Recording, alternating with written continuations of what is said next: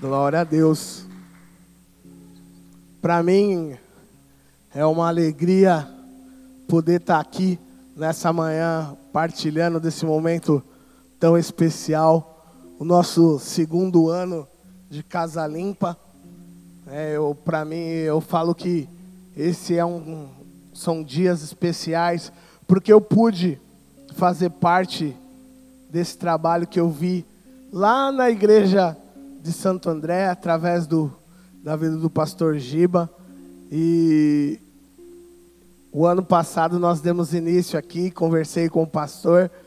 O pastor gostou muito da ideia, porque são dias de libertação, dias de cura, dias de transformação. São dias aonde a gente começa a identificar coisas sobre as nossas vidas, ao qual muitas vezes acaba passando batido, a gente não percebe, mas como já tem sido dito, às vezes é um ponto de apoio, é algo que nos bloqueia a avançar, algo que nos impede de ter um relacionamento ainda mais profundo com o Senhor. Então, esses dias são dias para que você faça assim uma autoanálise, sabe? Aquela limpeza mais detalhada, não aquela limpeza na casa quando você está vendo que vai chegar uma visita, você passa a vassoura por cima pega um pano assim, tira o pó de qualquer jeito só para impressionar a visita, mas a sujeira está lá.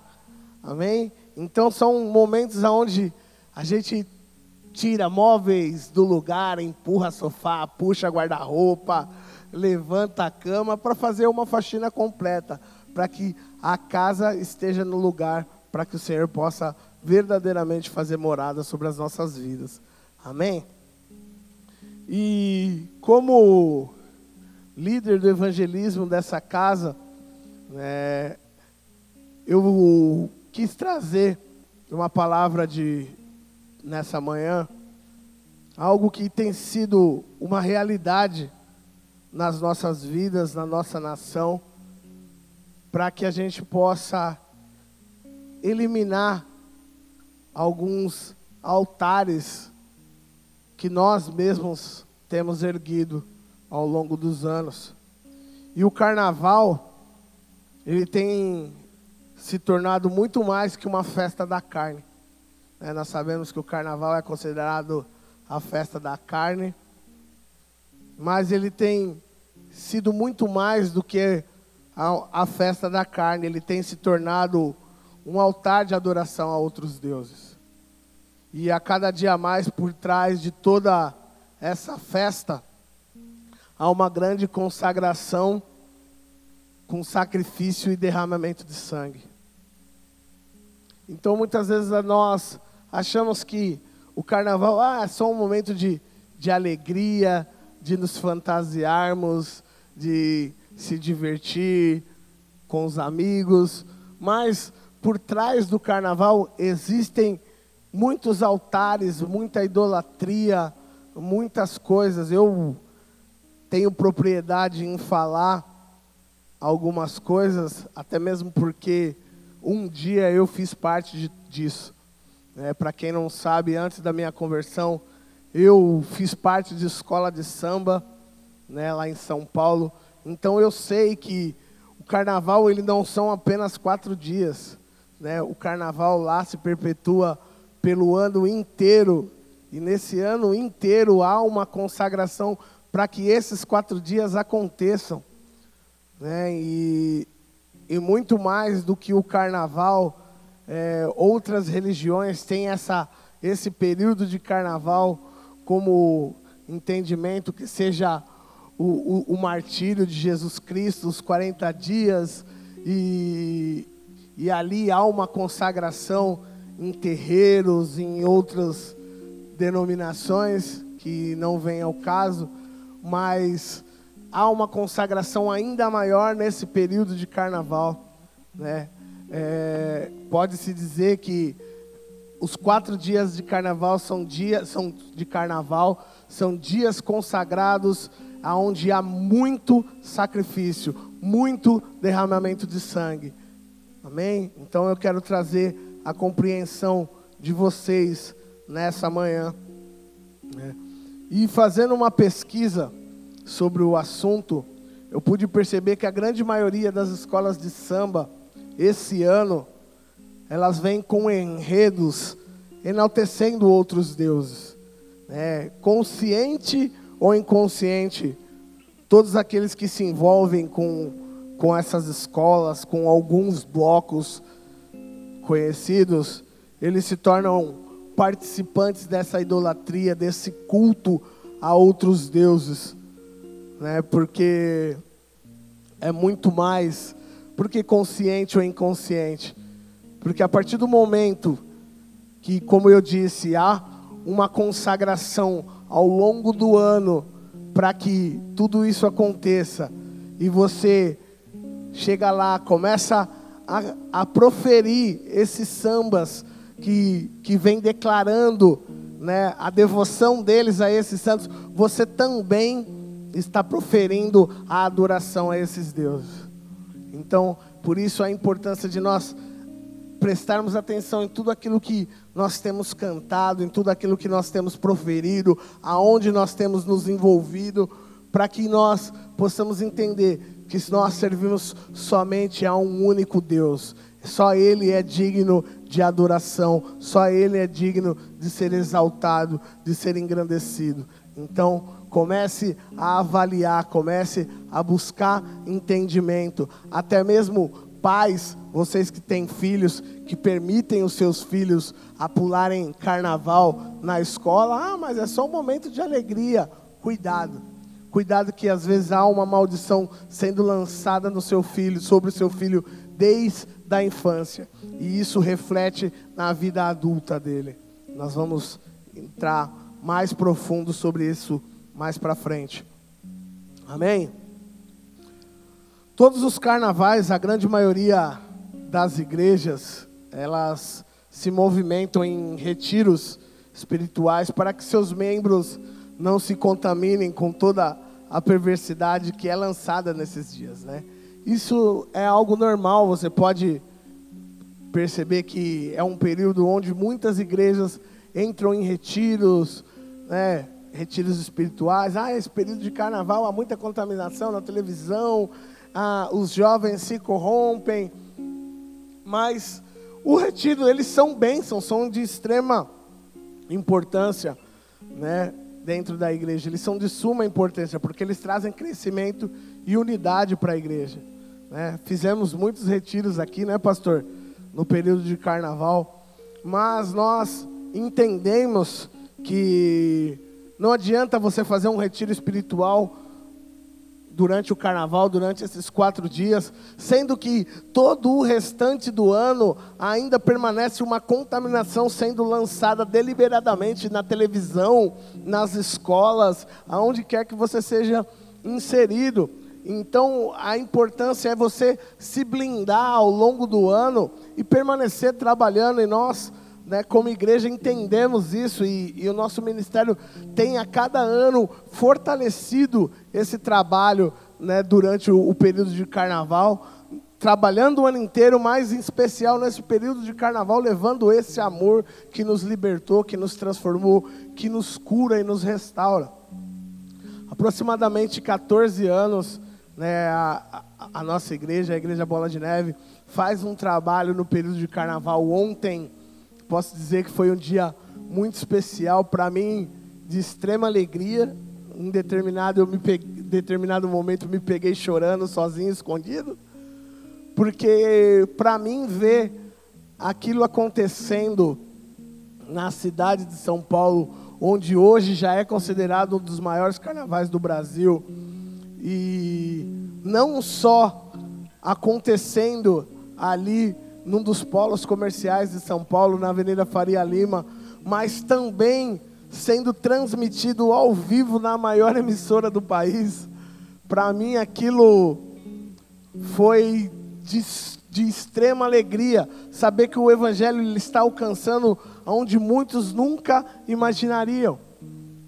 E esse trabalho é para que não é somente para colocarmos o, não somente não, não é para nós colocarmos a nossa igreja em destaque, porque esse nunca foi o nosso objetivo, mas para que o nome de Jesus seja engrandecido, para que o nome de Jesus seja exaltado aqui na terra. Existem muitas profecias que dizem que o período de carnaval seria um período de adoração a Deus, que o carnaval seria, deixaria de existir esse culto à carne para que seja um culto somente a Deus. E isso a gente já começa a ver essa realidade acontecendo. Não é exclusividade da nossa igreja, mas muitas igrejas já têm entendido essa mensagem nesse período de carnaval, têm saído das quatro paredes para falar do amor de Jesus Cristo, para pregar o evangelho, para que esse culto culto seja somente a Deus, não seja uma, uma, uma, uma nação de idolatria, uma nação que cultua muitos outros deuses, mas somente o único Deus, aquele que é soberano sobre todas as coisas.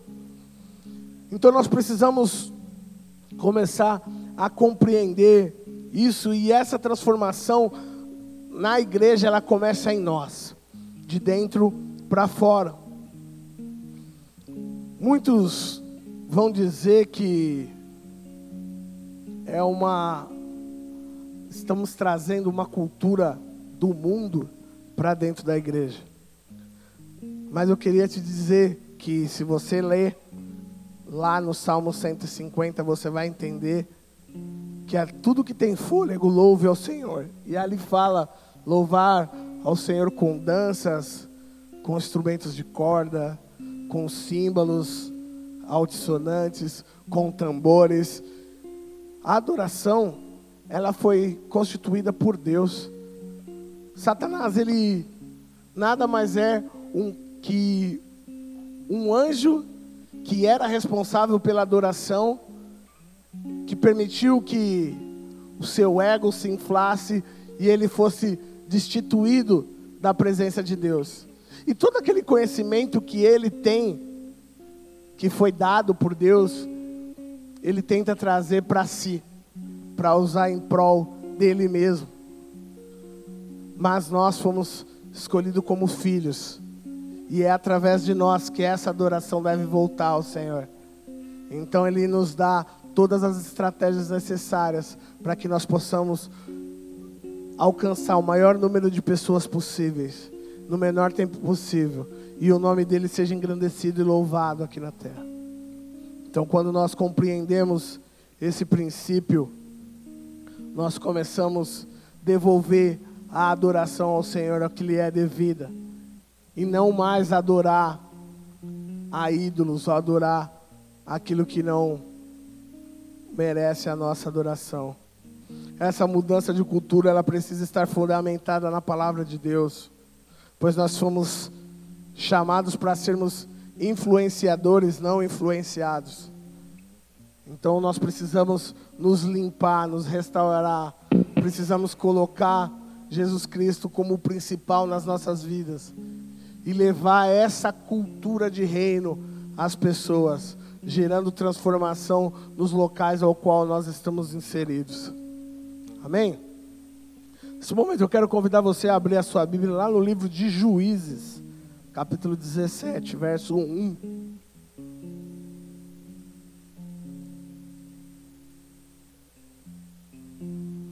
Juízes, o livro de Juízes re, relata um período da história ao qual a nação de Israel havia saído do deserto, atravessado o deserto e chegado à terra prometida. E ali Josué aquele que conduziu a nação a entrar na terra prometida, atravessar o Jordão e tomar posse dos territórios, morre e não deixa um sucessor para direcionar a nação. E a nação ela fica extremamente à deriva, sem direção sem um líder, sem alguém que instruísse esse povo. E como não havia direção, esse povo ele faz da melhor forma que lhe agradasse. Então, lá em Juízes 17, verso 1, diz assim: E havia um homem da montanha de Efraim, cujo nome era Mica, o qual disse à sua mãe: As mil e cem moedas de prata que te foram tiradas, por cuja causa lançaste as maldições, de que também me falaste, eis que esse dinheiro está comigo, e eu o tomei. Então lhe disse a sua mãe: Bendito do Senhor seja meu filho. Assim restituiu as mil e cem moedas de prata à sua mãe.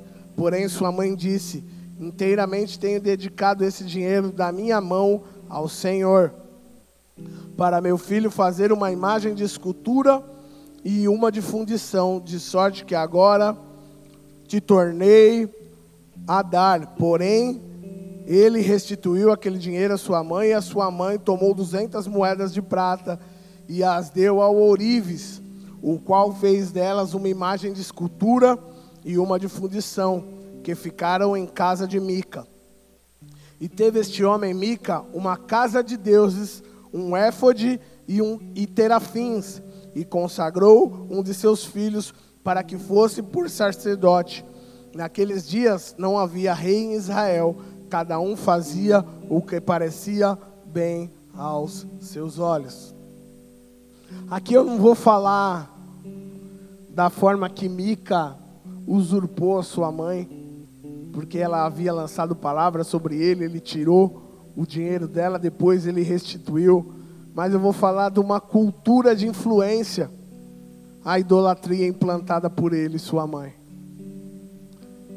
A nação de Israel havia recebido direções no deserto para não cultuar outros deuses, para que não tivessem imagens de escultura, e aquilo deveria estar enraizado no coração de cada um dos, dos filhos de Israel.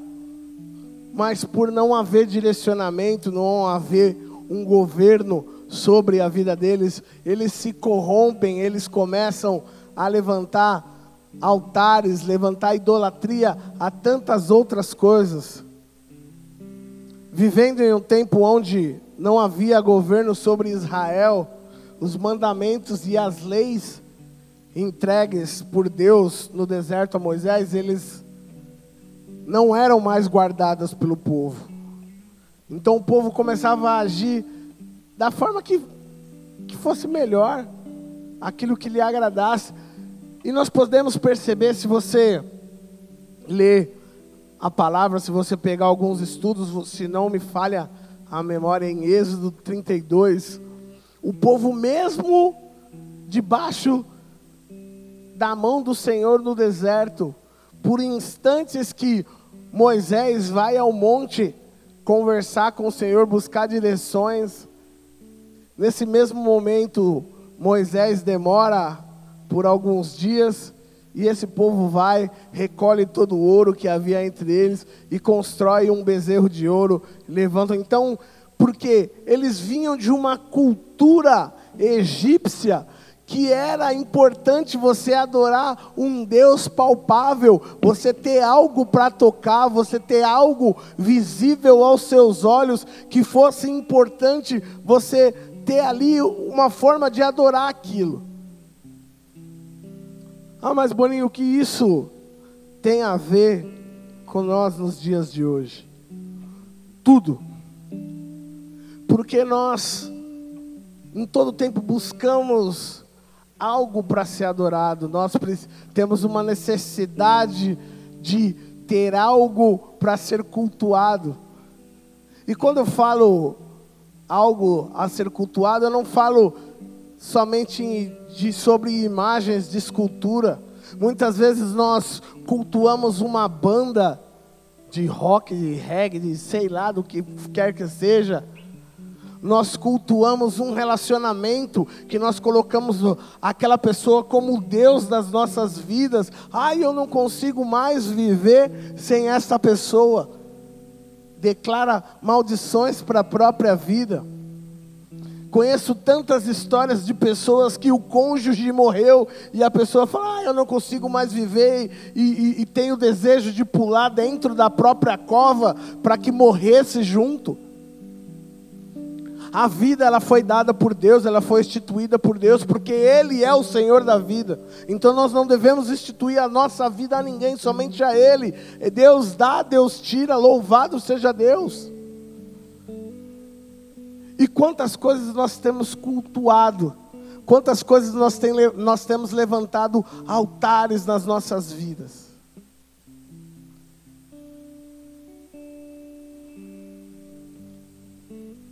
Deus abominava tudo aquilo. Mas mesmo assim, Mica e sua mãe começa a levantar altares e dizer que aquilo foi feito para Deus, em nome de Deus. Nós temos usado o nome santo de Deus para fazer tudo aquilo que nós achamos conveniente, mas que nunca estiveram fundamentadas no coração do Pai.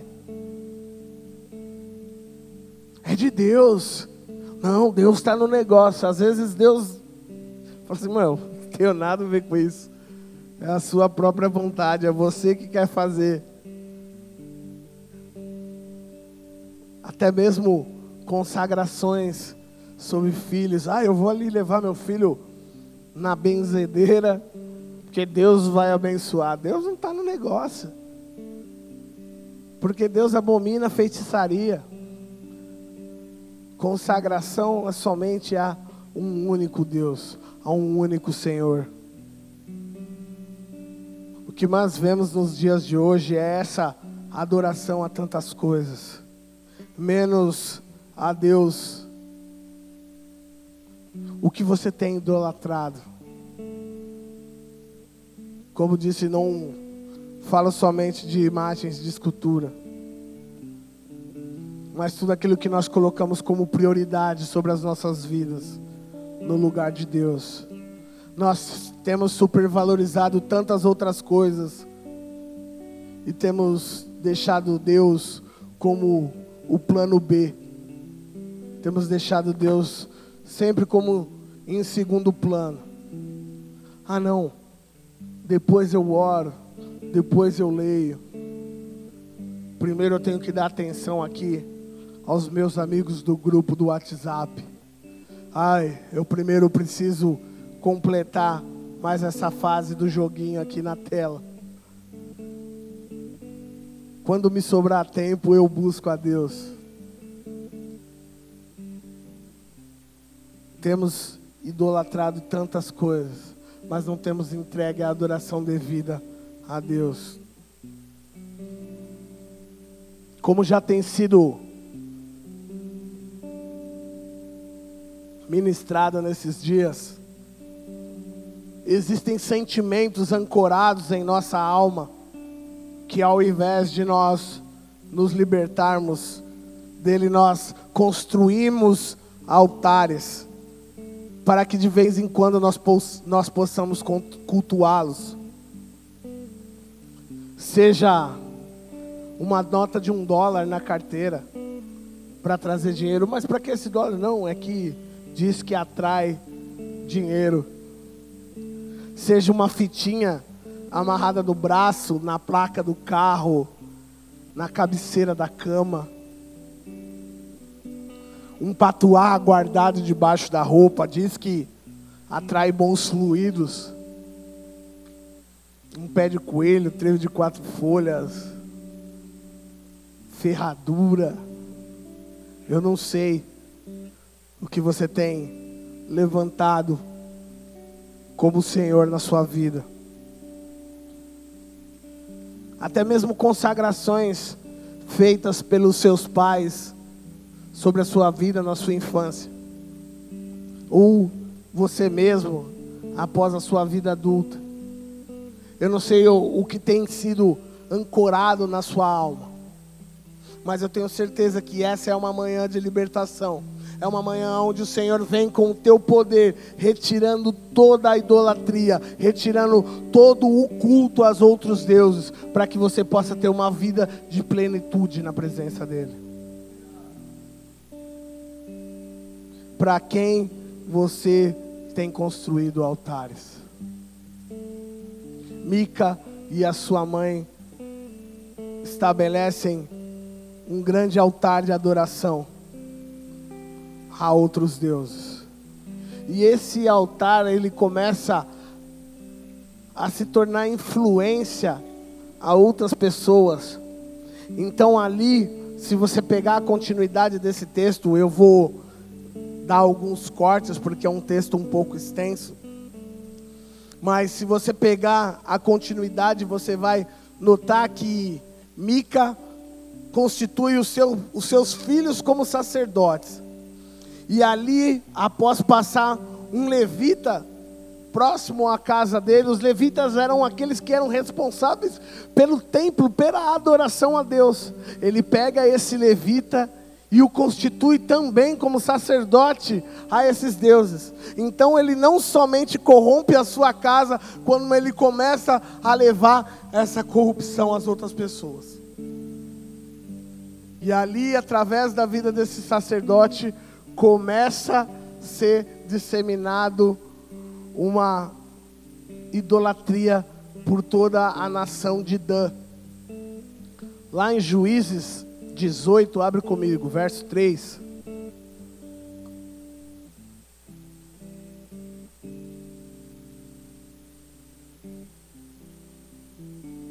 E quando eles estavam juntos da casa de Mica, reconheceram a voz do moço, do levita, e dirigindo-se para lá, lhe disseram: Quem te trouxe aqui? Que fazes aqui? Quem é que tens aqui? E ele lhe disse: Assim e assim me tem feito Mica, pois me tem contratado e eu lhe sirvo de sacerdote. Então lhe disseram: Consulta a Deus para que possamos saber se prosperará o caminho que seguimos. E disse-lhes o sacerdote: Ide em paz, o caminho que seguis está perante ao Senhor. Agora, pula comigo lá para o verso 18, 14. Então responderam os cinco homens que foram espiar a terra de Laís, e disseram aos seus irmãos: Sabeis vós também que naquela casa há um éfade e terafins, e uma imagem de escultura e uma de fundição. Vede, pois, agora o que haveis de fazer. Então se dirigiram para lá e chegaram à casa do moço, levita, em casa de Mica, e o saudaram. E os seiscentos homens que eram dos filhos de Dan, munidos com suas armas de guerra, ficaram à entrada da porta, porém, subindo os cinco homens que foram espiar a terra, entraram ali e tomaram a imagem de escultura, o éfode e, o, e os terafins, a imagem de fundição ficando o sacerdote em pé à entrada da porta, com os seiscentos homens que estavam munidos com armas de guerra. Entrando ele, pois, em casa de Mica, e tomando a imagem de escultura, o éfode e os terafins, e as imagens de fundição, disse-lhes o sacerdote: Que estás fazendo? E eles disseram: Cala-te, põe a mão na boca e vem conosco, e ser por pai e sacerdote é melhor ser sacerdote na casa de um só homem do que ser sacerdote de uma tribo e de uma família em Israel? Então alegrou-se o coração do sacerdote e tomou o éfode, os terafins, a imagem de escultura e entrou no meio do povo. Assim viraram e partiram, e os meninos e o gado e a bagagem puseram diante de si.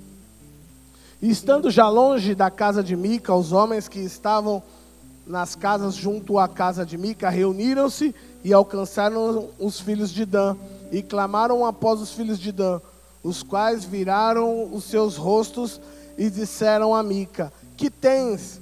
Que tanta gente convocaste?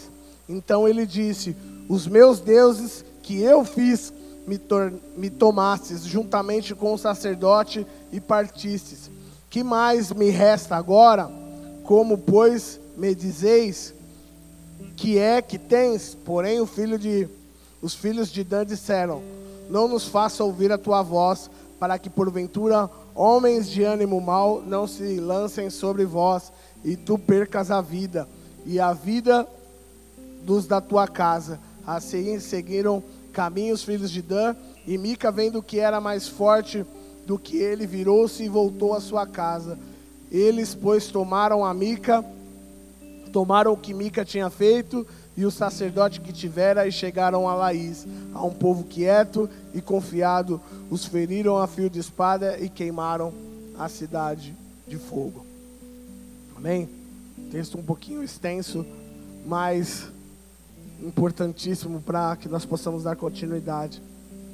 Então aqui nós percebemos o momento onde Mica declara: os ídolos que eu fiz, não algo instituído por Deus, algo que era da vontade de Deus. Então Mica busca algo para que ele pudesse adorar, para que ele e a família dele pudesse cultuar e a, aquilo que Mica institui gera influência sobre a tribo de Dan, aonde busca para si também deuses a adorar. Através da idolatria de Mica, ele leva uma nação à corrupção. Toda a tribo de Dan passa a ser uma tribo idólatra. Então, nesses três textos que nós lemos, podemos observar que um povo sem governo, sem direção, torna-se um povo idólatra. Então, quando nós não entregamos o governo das nossas vidas na mão do Senhor, para que Ele possa fazer aquilo que é da vontade dEle, nós nos tornamos um povo sem direção. Nós começamos a buscar deuses para nós mesmos. Nós começamos a buscar algo ao qual nós possamos nos apegar, ao qual nós possamos cultuar. Podemos ver na nossa nação existem tantos feriados de culto a alguma coisa, aos mortos, a finados, a deuses, porque nós temos uma necessidade de cultuar algo.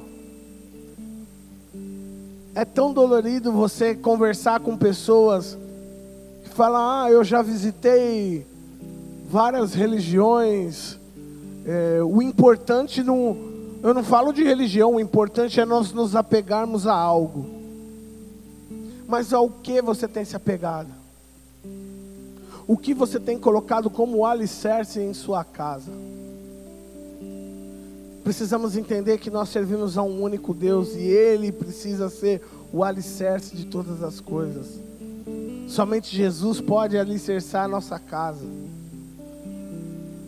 O carnaval para aqueles que vivem dele, não são apenas quatro dias, como eu havia dito, mas ele acontece o ano todo, e ao longo de todo esse ano,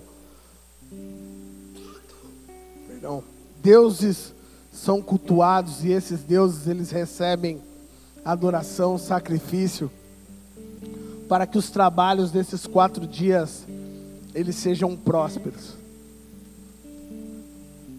Mas é engraçado você perceber que desfiles de carnavais apenas uma escola ganha. Eu, eu até brinco, se, se os deuses fossem tão poderosos, o final do campeonato baiano sempre terminaria empatado. Né? Não teria campeão. Porque é tanta consagração, é tanta macumbaria, que permanece da mesma forma, porque eles não têm poder algum. Se você vê a luta de Elias contra os 400 profetas de Baal, você vai perceber que eles passam um dia clamando a esses deuses, derramando sangue sem resposta. E só há a resposta de um único Deus. Mas o que a maioria das pessoas não sabem é que quando elas estão envolvidas nesses quatro dias, de festa, e elas se tornam participantes dessa adoração, elas também trazem sobre si uma condenação. Como eu disse lá no início, às vezes involuntariamente você está cultuando a esses deuses. Você está lá todo empolgado, cantando um samba, achando que aquilo é legal, mas você está entoando adoração a outros deuses. E aí, e nós como igreja, nós temos trabalhado ao longo de todo o ano para que essa adoração ela seja voltada a esse único Deus. Há quem vá dizer que nós queremos transformar aquilo que é santo em profano. Mas como eu já disse no Salmo 150, nós somos amparados pela palavra porque nós estamos prestando culto a um único Deus. E ali nós erguemos um altar de adoração em pleno centro comercial de São Paulo. E não só ali, mas através da mídia pública nós fomos levados a toda a nação, a todo o Brasil e fora do Brasil mostrando que nós servimos apenas a um Deus, nós nos alegramos na presença de um único Deus, nós não levantamos altares a outros deuses, nós não adoramos a outros deuses, a apenas um único Deus. Você pode se alegrar por isso, dar uma salva de palmas ao Senhor?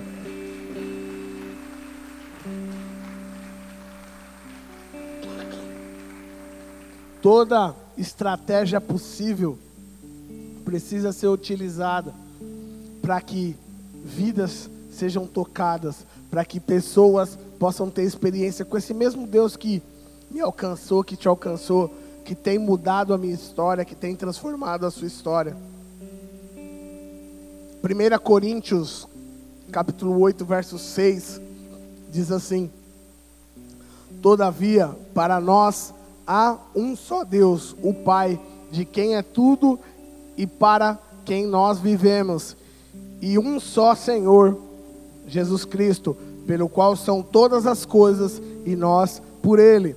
Mas nem, nem, mas nem em todos há conhecimento, porque alguns até agora comem com consciência do ídolo, coisas sacrificadas ao ídolo, e a sua consciência, sendo fraca, fica contaminada. Então, Nessa passagem nós podemos entender quando ele declara coisas sacrificadas aos ídolos e as suas é, comem, perdão, porque alguns até agora comem com consciência do ídolo coisas sacrificadas ao, aos ídolos. Nós podemos entender que quando aquilo não é para exaltação e culto ao nosso Deus, nós estamos consagrando a quem? A outros deuses, a outros senhores, a outros ídolos. Então, a partir do momento que eu começo a usufruir dessas coisas, eu começo a prestar culto a esses outros deuses. Algo que é de extrema polêmica dentro da igreja é referente à música. Ah, música do mundo, música secular, ah, eu ouço secular, eu ouço música cristã, o que eu ouço? Eu costumo dizer que o convencimento ele vem através do Espírito Santo. A partir do momento que eu não ouço algo que exalte o nome do Senhor, provavelmente eu esteja exaltando a outros senhores. Eu poderia te dar vários exemplos de música aqui que são nítidas a adoração a outros deuses. Mas eu quero fazer desse altar um altar de exaltação a um único Deus. Então começa a analisar aquilo que tem te roubado da presença de Deus. Quero dar um testemunho rápido. Eu já estava com uma média de dois a três anos de conversão. Eu ainda estava na igreja de Guaianazes e eu por um período eu fiz parte do ministério de louvor. E sempre que nós entrávamos no ministério de louvor, precisava fazer um trabalhinho sobre santidade, trazer o entendimento do que era santidade. E nesse, é, por incrível que pareça, ó, mas eu vou falar, pastor, eu não cantava, eu não me atrevia a cantar. Eu tocava percussão, tá? Que fique bem claro. E ali precisava fazer um trabalhinho sobre santidade. E no momento que eu fui fazer o meu trabalho de santidade, eu sentei, eu morava sozinho, sentei no sofá e estou aqui escrevendo. Santidade é ser separado das coisas desse mundo. E eu ouvi a voz do Espírito Santo falar para mim: olha para frente. E eu olhava e eu não entendia. E eu ouvi essa voz por diversas vezes. Até que em um determinado momento, eu ali fazendo esse trabalho, eu ouvi novamente essa mesma voz: olha para frente. E naquele momento eu pude ver a estante da minha casa com mais de 100 CDs. Todos os meus CDs do mundo, com todas as músicas que eu ouvia, músicas que eu já não ouvia mais, mas eu tinha aqueles CDs como meu altar, porque eu, da mesma forma que eu não ouvia, eu também não dava para ninguém. Fala, você é louco, minha coleção completa do Bob Marley eu vou dar.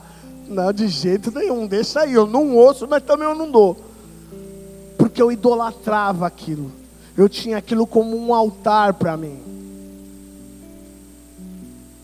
Até que naquele momento eu recolhi todos aqueles CDs, coloquei dentro de uma caixa e atirei fogo. Porque eu entendi que se aquilo era uma maldição, aquilo era uma idolatria na minha vida, eu não poderia amaldiçoar a vida de ninguém.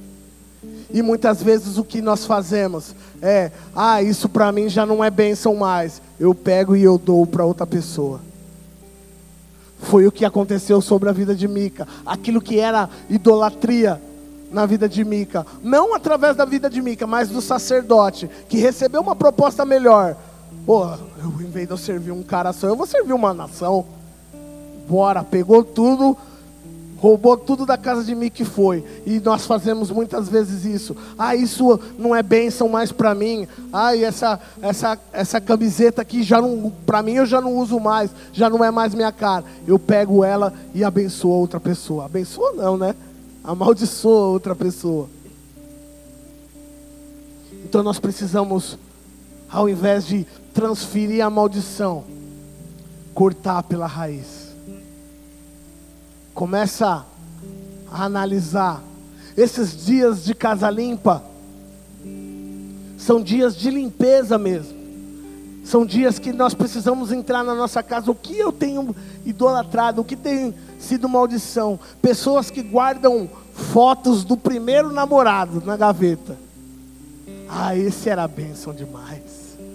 Era o amor da minha vida, mas ele me largou para ficar com outra. Se ele te largou, ele não era bênção para você. Mas a foto dele está lá, intocável, um altar de adoração. Para quando bate aqueles momentos de solidão, vai lá, pega a foto, vai dar uma namorada na foto. Começa a quebrar altares sobre a sua vida e começa a instituir um altar a um único Deus para quem você tem entregado a sua adoração, para quem você tem construído altares. É chegado o tempo de retirarmos toda a idolatria das nossas vidas e nós nos entregarmos por inteiro a um único Deus. Precisamos limpar a casa. A casa, ela precisa estar verdadeiramente limpa para que ela seja morada do Espírito. Tudo aquilo que traz contaminação, tudo aquilo que de alguma forma nós temos entronizado, nós precisamos devolver esse altar a quem é devido, aquele que é o único Senhor e Salvador das nossas vidas. Aquele que é o único a quem pode garantir, nos garantir uma vida eterna, uma vida de salvação. Curva sua cabeça, feche seus olhos.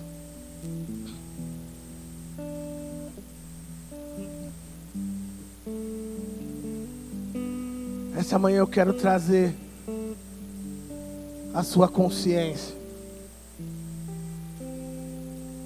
O que você ainda tem permitido te prender? O que você ainda tem permitido ser Senhor na sua vida? Começa a fazer uma autoanálise. Começa a pedir que o Espírito Santo te mostre o que precisa ser retirado, o que precisa ser transformado. Muitas vezes nós temos coisas que nós mesmos esquecemos, mas que aquilo ainda tem nos prendido, aquilo ainda tem sido pedra de tropeço nas nossas vidas. Uma casa sem governo, ela se torna uma casa de idolatria. Permita que Jesus seja o governador da sua casa. Permita que Jesus seja o governador da sua vida. Ele quer começar uma nova história. Ele quer que você compreenda que Ele te guarda sobre todas as coisas esse Deus poderoso que muda histórias, que transforma nações. Ele quer te transformar nessa manhã. Antes mesmo de eu dar início a uma oração, para que você possa entregar a sua vida para Jesus, eu quero convidar você que ainda tem levantado altares a sair do seu lugar e vir até aqui à frente, para que nós possamos orar por você. Não sinta vergonha, não tenha medo, porque é o Senhor te chamando para um tempo de transformação, para o Senhor te chamando para uma quebra de idolatria. Não seja parte de uma nação idólatra mas consagra a sua vida a um único Deus. Eu não sei o que tem te aprisionado. Se são coisas, sentimentos, pornografia, prostituição, drogas. Mas eu sei que nós servimos um Deus poderoso para quebrar tudo e qualquer grilhão. Então, enquanto nós adoramos ao Senhor, saia do seu lugar, venha até aqui à frente para que nós possamos orar por você. Eu quero estender esse convite para que você ao chegar na sua casa, comece a analisar tudo aquilo que você tem erguido um altar, tudo aquilo que você tem adorado, que você tem doado a sua devoção, que não seja para Deus, para que você possa quebrar este laço para que você possa romper essas correntes. Dias de casa limpa são dias para limparmos a nossa casa espiritual e também a nossa casa física. Ainda temos mais dois dias e meio de casa limpa. Traga aquilo que tem te aprisionado. Para que assim como eu fiz com aqueles CDs, nós possamos queimar na presença do Senhor, declarando uma forma de libertação, de cura, de restauração para um novo tempo do agir de Deus na sua vida. Quero fazer mais uma oração. Se você nos visita ou vem algum tempo a essa casa e ainda não permitiu que Jesus seja o Senhor da sua vida, levanta sua mão no seu lugar. Uma nação sem governo é uma nação que vive por idolatria. Permita Jesus Cristo ser o Senhor, o governador da sua vida. Se você deseja fazer essa oração, se coloque de pé no seu lugar. Vamos juntos fazer essa oração. Senhor Jesus, Senhor Jesus, nessa manhã, nesta manhã, eu quebro eu quero todo o altar todo, todo o altar de idolatria de idolatria sobre a minha vida, sobre a minha vida, para que o Senhor para que o Senhor seja o Senhor seja o Senhor e o governador e governador da minha vida. da minha vida. Eu levanto Eu levanto um altar um altar de adoração de adoração somente a Ti, somente a Ti, pois somente o Senhor pois somente o Senhor és o meu Deus és o meu Deus e o meu Salvador. e o meu Salvador. Senhor Jesus, Senhor Jesus, eu reconheço eu reconheço a Tua entrega a tua entrega naquela cruz, naquela cruz, a Tua morte a tua morte e a Tua ressurreição ao terceiro e a dia. sua ressurreição ao terceiro dia. E eu creio E eu creio que o Teu sangue que o teu sangue foi derramado foi derramado para remir os meus pecados, para remir os meus pecados, para me lavar para me lavar de todas as minhas transgressões de todas as minhas transgressões e para que eu tivesse para que eu tivesse a minha história minha história transformada. transformada. Por isso eu te peço, Por isso eu te peço, escreve o meu nome escreve o meu nome no livro da vida. no livro da vida. E nessa manhã E nesta manhã eu te reconheço eu te reconheço como meu único, como meu único e suficiente, e suficiente Senhor e Salvador Senhor e Salvador da minha vida. da minha vida. Em nome de Jesus. Em nome de Jesus. Pai, em nome de Jesus, olha para cada uma destas mãos levantadas, ó Pai. Cada um desses seus filhos e filhas, ó Pai, que te reconhecem nessa manhã como único e suficiente Senhor e Salvador, Pai. Escreve uma nova história, Senhor Deus. Quebra, Senhor Deus, todo o altar de idolatria sobre a vida dos teus filhos, ó Pai. E que eles possam, Pai, a partir de hoje, Pai, ter uma vida consagrada a Ti, Pai. Uma vida no Teu altar. Uma nova história, Senhor Deus, escrita por Ti, Pai.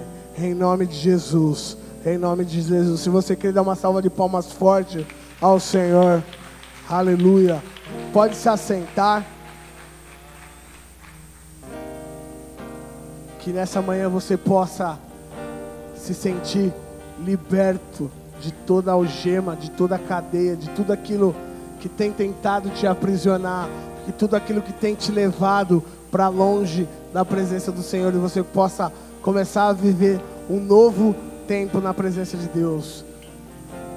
E ainda tornando esse momento mais especial, é um culto de ceia, onde nós temos a oportunidade de reconhecer verdadeiramente aquele corpo que foi moído na cruz, o sangue que foi vertido para que nós pudéssemos reinar junto com Ele. Eu vou abençoar esses elementos, os diáconos irão servir a ceia a cada um de vocês. Amém? Enquanto nós vamos adorar o Senhor Pai, coloco diante de Ti, Pai, esses elementos, o pão que representa o Teu corpo moído naquela cruz, o suco de uva, Pai, que representa o sangue vertido, Senhor Deus, para a remissão dos nossos pecados, ó Pai.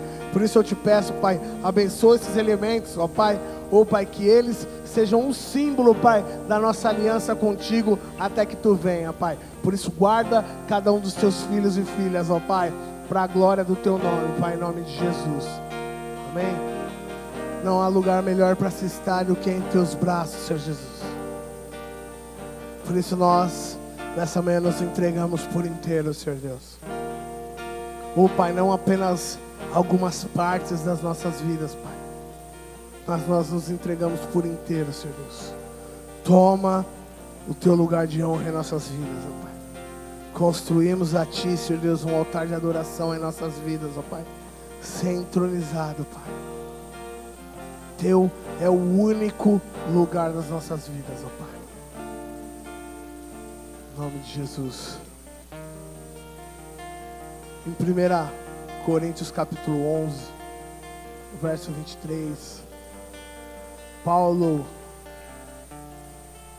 partilha daquilo que ele também aprendeu. A importância da entrega de Jesus, a importância do se assentar à mesa com Cristo. E ele declara, 1 Coríntios 11, 23: Porque eu recebi do Senhor o que eu também vos ensinei, que o Senhor Jesus, na noite que foi traído, tomou o pão e, tendo dado graças, o partiu e disse: Tomai, comei isto, é o meu corpo que é partido por vós, fazei isso em memória de mim. Erga o seu pão. Pai, esse pão representa aquele corpo que foi moído, Pai. Moído pelas nossas culpas, pelos nossos pecados, pelas nossas transgressões, ó Pai. Pois aquele lugar, Senhor Deus, naquela cruz era para nós, Pai. Mas o Senhor se entregou para que hoje nós tivéssemos vida, Pai. E nós somos gratos, ó Pai, pois reconhecemos a Tua soberania sobre nós. Comamos todos o pão.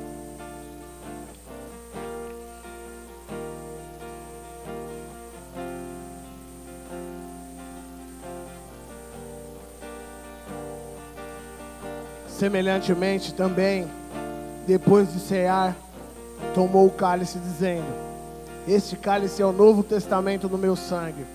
Fazei isso todas as vezes que beberdes em memória de mim. Porque todas as vezes que comerdes este pão e beberdes este cálice, anunciai a morte do Senhor, até que ele venha ergue o seu cálice. Obrigado, Senhor Jesus, porque o seu sangue nos lava, Pai nos alveja de todo o pecado, de toda a culpa, Pai. Tudo aquilo que causava separação entre nós e o Senhor, Pai, foi levado, Pai, naquela cruz. Por isso nós reconhecemos, ó Pai, a tua autoridade, a tua soberania, Pai, sobre as nossas vidas, ó Pai. Entendemos que uma nação sem governo é uma nação idólatra, Pai. Por isso nós entregamos o governo das nossas vidas em tuas mãos, Pai. E celebramos, Pai, a tua vida que há em nós. Em nome de Jesus, bebamos todos. Se você nos visita nessa manhã, ou mesmo fez essa oração, eu quero te convidar a passar no balcão do Boas Ventas, procurar o Pedrinho. Amém? Ele vai estar ali para te receber, para anotar um contato seu, para te direcionar para uma célula, para te enviar os eventos dessa casa. Não deixe de passar ali no balcão do Boas Vidas, que fica na recepção da igreja. Amém?